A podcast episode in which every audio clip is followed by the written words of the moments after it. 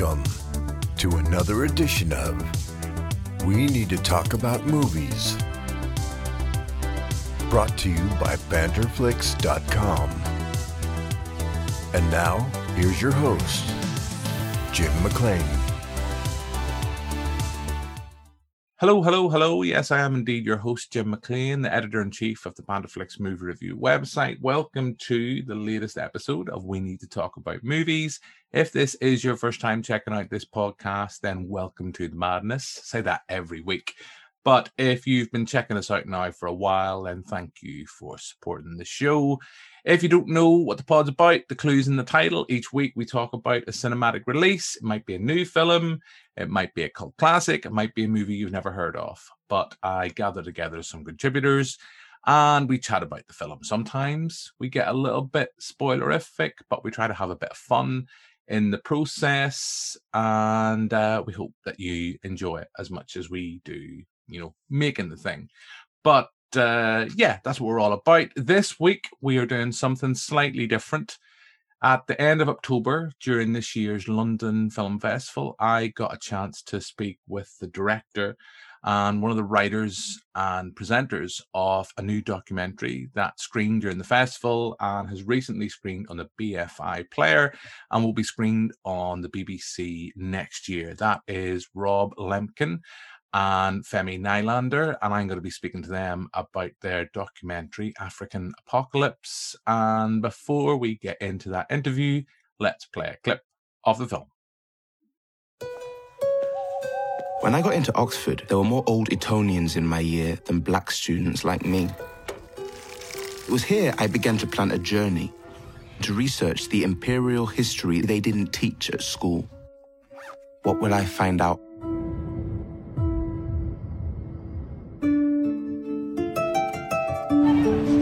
Niger. The UN says it's the world's least developed country.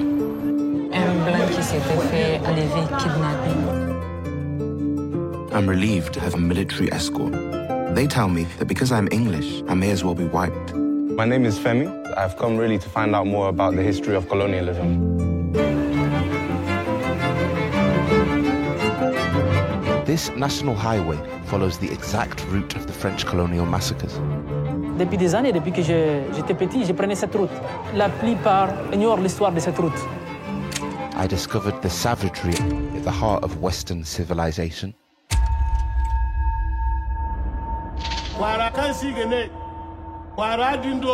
da kasa aya yanke shanu wuri na baki haka yana wuri yayi baki? Ils ont tué plus de 50% de la population. This is typical of Europeans in Africa at the time. The British in Sudan, the Germans in Namibia, the Belgians in Congo. What made them believe African lives were so expendable? This supremacy still haunts our modern world. You can only be free for a bright future if you are free from the past.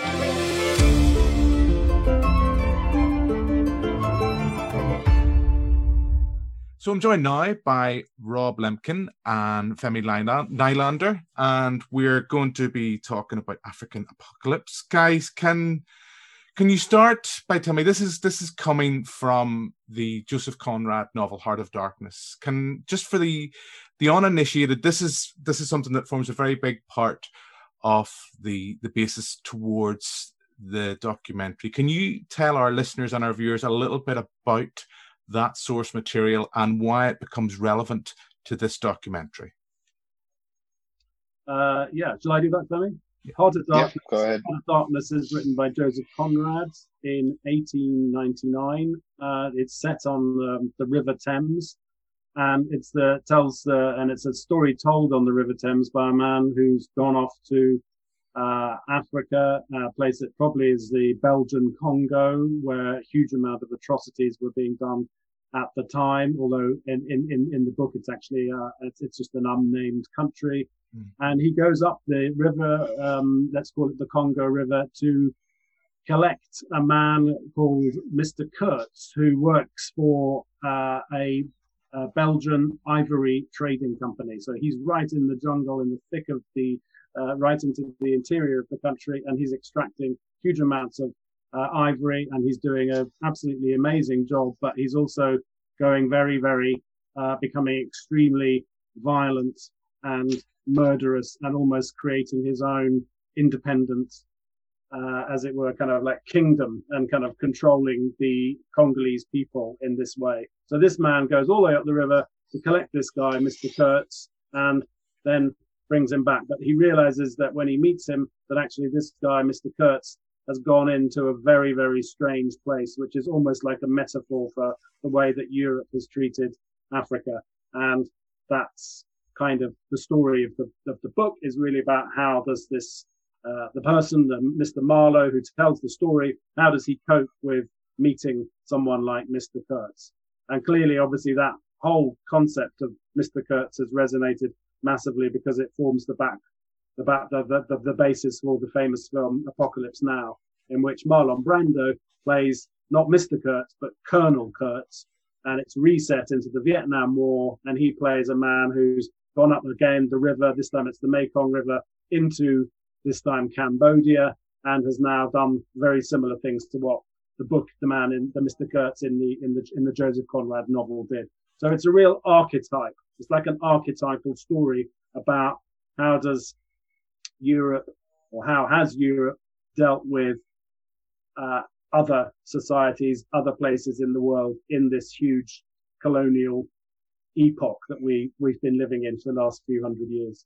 So that's the, the the book that forms kind of the, the inspiration for this story. Femi, I, I feel it's time to kind of bring yourself in and kind of talk to us about, you know, as I say, it's it's it's using that as the, the, the documentary uses that source material as a kind of inspiration, as a platform for this documentary. But it's mm-hmm. it's not about that. You know, can you tell her? I, I know we we want our viewers and we want our listeners to to see the documentary and i will come back to that because i know it's screening at the, on the bbc later this year but tell us a little bit about because it, it's not about the the conrad source material a bigger character at play here is paul Voulet. Can you just tell us a little bit about that character? And i suppose as well like how you how you came to this to discover him and kind of know uh, about him. If was that something that was from the doc being involved on this project, or kind of was that the catalyst for this project? Yeah, so there's a scene early in the film um, where I'm talking about different candidates um, for my Kurtz. And so Voulet as a candidate comes from this project. I wasn't aware of Voulet until I met Rob. Um, but I had been involved in Rhodes, who is listed as one of my mm-hmm. candidates for Kurtz. I'd been involved in the Rhodes Must Fall movement at Oxford University as far back as 2015. Um, and so um, we really the idea is that Kurtz and Voulet, this is happening at the very same time. It's 1899, as, as, as Rob mentioned for, for Heart of Darkness. 1898 is, is, is when Voulet is, is going out there. And you see this 1999. You have these, this very, very, so, so this is happening in parallel, this supposed real life Kurtz and, and the fictional Kurtz. Um, and the idea is to, to, to, to use these, um, these these individuals and this individual of Paul Voulet, who, who whose whose story is very very very parallel to the idea of mm. Kurtz. I mean, Kurtz um, kind of in the book goes goes crazy, declare, starts seeing himself as an African chief and the rest. And this is literally what Voulet was doing. He declares himself the kind of king of the Sahara and says he's going to set up his own empire um, in the um, Sahara to rival France's. Um, and so the parallels were too strong, I think, to not have a a Heart of Darkness as a rhetorical device, which then brings you into the world of Kurtz, I mean, into the world of Voulet, and then Voulet hopefully bringing you into the world of, okay, well, Voulet isn't just a single individual um, who went crazy and had what, what, what some French officers at the time called Sudanitis, the idea that when when um when when French people go out to to to Africa, it's the tropical weather which just gets to their heads and makes makes them go a bit crazy. And you can't blame the um, colonial atrocities on, on France. You have to blame it on the African sun, right? It's the idea that it's not this this this this um th- this this one off. It's it's really part of a systematic um and um Europe Europe wide um system of exploitation and domination which exists to today and has not been um, aptly um, confronted by those of us in the Western world um, to date. Can I ask you, and I'll, I'll ask this to you both, gentlemen. I mean, from from listening to you there, Femi, you know, you could have had quite a few candidates to be your Kurtz for this documentary. And maybe this is me just putting two and two together here and getting five. It does happen. But was it a conscious decision not to have that character, that that person from history from from Britain? Was it? A, did you want to kind of move it out into kind of European to kind of show that this is not just this this history and this trouble problematic history we have with well, realism isn't just British. You know, it's it's European wide. Well, um, maybe again, I'm putting two two together here and getting five. But was that a conscious decision, or was that something that you, you thought of for the project? No, so Rob had already been to Niger and done recon work in Niger by the time I was involved in the project. Okay. So it was always going to be um, Voulet. Um, but again, I think that, yeah, the whole point, I, thankfully, I already spoke French to a, to a decent degree. Um, as you can see from, from there's a lot of the scenes and thing yeah. are French. Um, I had to improve a bit and I have improved more since filming. Um, so it wasn't perfect. Um, and so, so, so that was meant that I could communicate with Hassan and Amina, my guides. I learned a bit of Hausa going out there. But yeah, I think that this is good because of the fact that the film shows that the boundary between this is this is the border. This isn't the border between Niger and, and Chad. It's not the border between two French colonies. It's the border between a French colony um, and a British colony, and it's dividing and splitting up and ripping apart Hausaland these people. And that is one of the things which we actually had more ideas about exploring in the film, but didn't quite make it um, to the cutting t- to the cutting table. They were left on the cutting table. Even the ideas of the border between Nigeria and Nigeria and what it means to be a British Nigerian, exploring the creation of the Nigerian border, um, but through the lens of of, of of of going to the French colony of um, Niger. Um, I definitely think that, um, that, that that Rob will have something to say on the fact that Niger and the story of Voulet was kind of had something to it that you that that that that, that, that didn't necessarily come out in all the other stories of colonial atrocities that um, that, that, that made it a unique um, way of doing a docudrama on colonialism. I think you might have something to say on that, right, Rob? I mean, I think there was a yeah yeah. I sort of feel like in Niger, obviously, Conrad, as he's writing the story of Kurtz and creating Kurtz, Voulet is actually enacting the same stuff. He's talking the same way. The lines that he's saying, which are recorded in the archives, in the accounts that are done at the time, lines that he's saying are lines that could have been from Mr. Kurtz. And it's almost like from the pen of Conrad out of the little nib uh, with the ink running in Kent while he's writing his book in a farm in Kent. Uh, you know, the, it's it's all dribbling across the world to, to to Niger, where this French guy is actually enacting it in some kind of weird, I don't know what, morphic resonance type of thing, where the world is all in touch with each other on some kind of weird level. But I think the reality is that if we'd been able to find a story that resonated in that kind of way uh, with a British character then we probably would have gone for it. But the reality was that that the Voulet uh, was a at the same time as, as, as Conrad, but also that Voulet uh, kind of in in his own story, and because I suppose the trail of his massacres is defines the country now. It defines the main road across the country. It defines the border of the country. It, as Femi was saying, all of these things, and he kind of uh, you know, there were people who worked uh, who told us who they worked. Uh, this was a film, but who told us that you know white people in the 90s and 80s and 90s, if they were um, uh, if they were if they were working in kind of like uh, NGO projects, kind of aid workers and stuff, they would always be pointed out by kind of Nigerian people as being, oh, that's that's Voulet over there, mm. because you know Voulet was a kind of a like a a, a bogeyman, like the, the, the white mm. bogeyman who'd come to make trouble. People, children were told, you know, young children in Niger were told, uh, behave yourself, otherwise Captain Voulet will come and get you. So Voulet has sort of taken the hold of the whole of this country mm. in a, through his individual kind of personality in a way that maybe other stories we couldn't find one. So, and also it's a not a very well known story. So by of, of, by definition, it's kind of always interesting to hear a story that you don't know. Yeah. There's two things because just I do want to come back to Rob, kind of talking about how kind of how you kind of discovered about how you dis- discovered unearthed the kind of story of Voulet. But just on what you said, it's just throwing it out to both of you gentlemen. There's a really powerful moment in this documentary where you're talking Femi to school children, and they're talking about mm-hmm. that, and it, you can see kind of, and it's a big thing you talk about in this documentary about how the past can still have a direct effect on the present, and just kind of like your thoughts and kind of filming something like that where you, I suppose, you're very aware you, you are the outsider, but you have to be sensitive. And there's a there's a powerful moment I know again where you kind of talk about you you, vi- vi- uh, you visit a village, and you kind of talk. No one has ever asked us about our story before, our past. So that sense of, I suppose, being delicate in kind of how to kind of approach and kind of get this openness from not only children but from adults as well.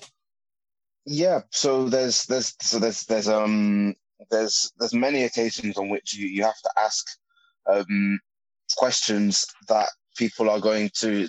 I mean, I mean, uh, you you know the answer is going to be pretty intense when when when I ask the girls have any of you lost any relatives, and then you get the very very direct and br- brutal story from one of the girls of how how her um, how her family was affected by the invasion. Um, the past for them is very real. This isn't, um, and it's the same thing that my guides tell me um, when when they kind of confront me about my my Zen-like stoicism. They say that you're not getting this from university. It's not coming from textbooks. It's not coming from um, from from a lecture. It's it's it's real oral history directly from the mouths of the people whose grandparents and great grandparents um, this this happened to.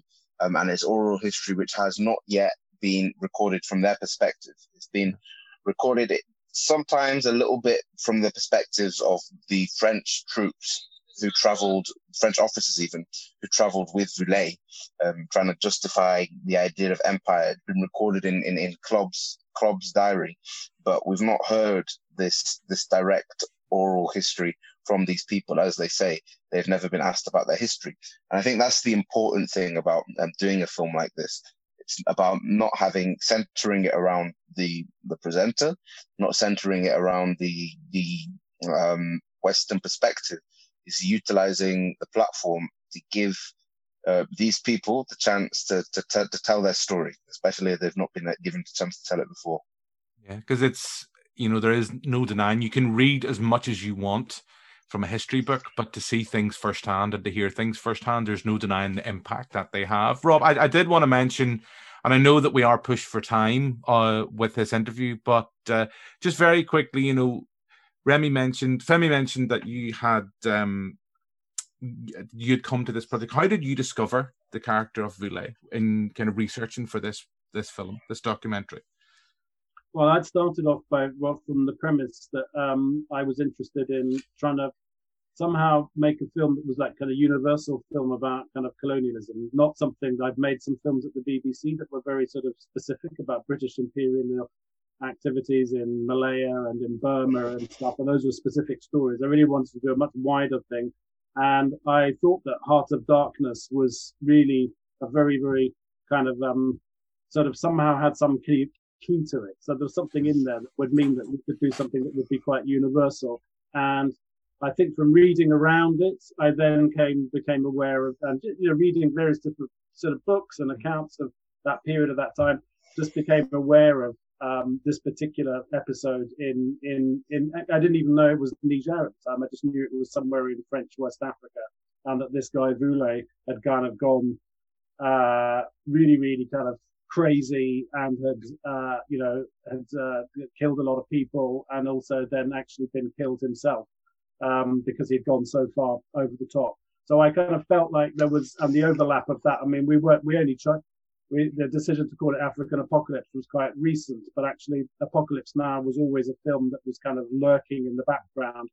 And yeah, and I wasn't sure. I'll be honest with you. To be honest, not going to Niger, I wasn't even sure. When I first went to Niger, I was mostly scared about Boko Haram and uh, you know what was going to happen in terms of the security operation that we made to get to get across the country. I didn't. It was really only by going from village to village to village that I realized that actually this guy Voulet just keeps on going, keeps on going in every village you go to. Because obviously the journey that Femi makes is a kind of an improvised journey based on preparations that I had done before, so that a large crew and us we could actually operate safely as we went across this country. But as you went from town to village to village to village to village, and this guy Voulet just keeps coming up, and he's just this, you know, actually they don't know really anything about him, but of course they he just symbolizes the whole hundred and odd years of you know French domination of the country, and the fact that they've actually learned their schooling in French is because of him.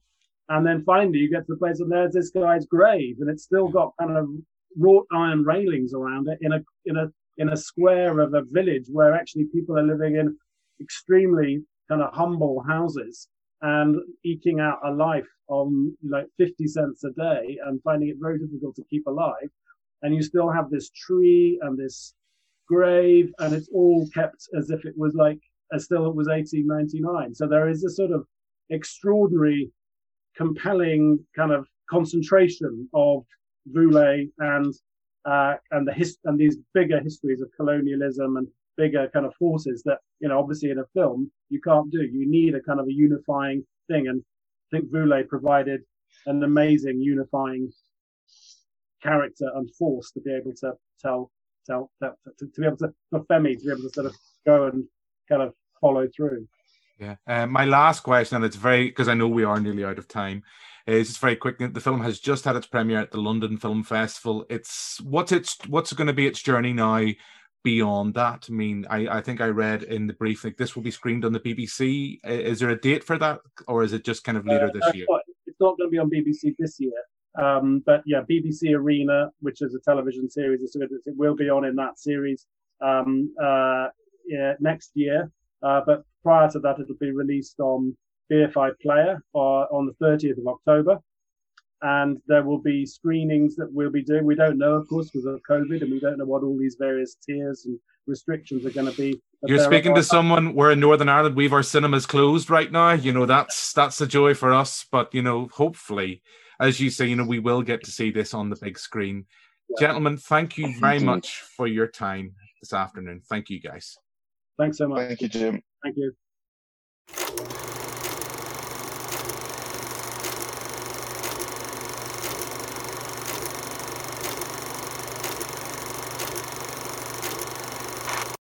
So that's my interview with Rob Lemkin and Femi Nylander about African Apocalypse. As Rob said at the end of the interview, the film will be screened on BBC next year and uh, was recently screened as well on the BFI player. So uh, check it out if you get a chance. It's a really fascinating documentary. I thought it was absolutely fantastic. But uh, that's pretty much us for this week's podcast. Hope you enjoyed it. It's a shorter than normal edition. We'll be back next week with another pod. But for now, until then, goodbye.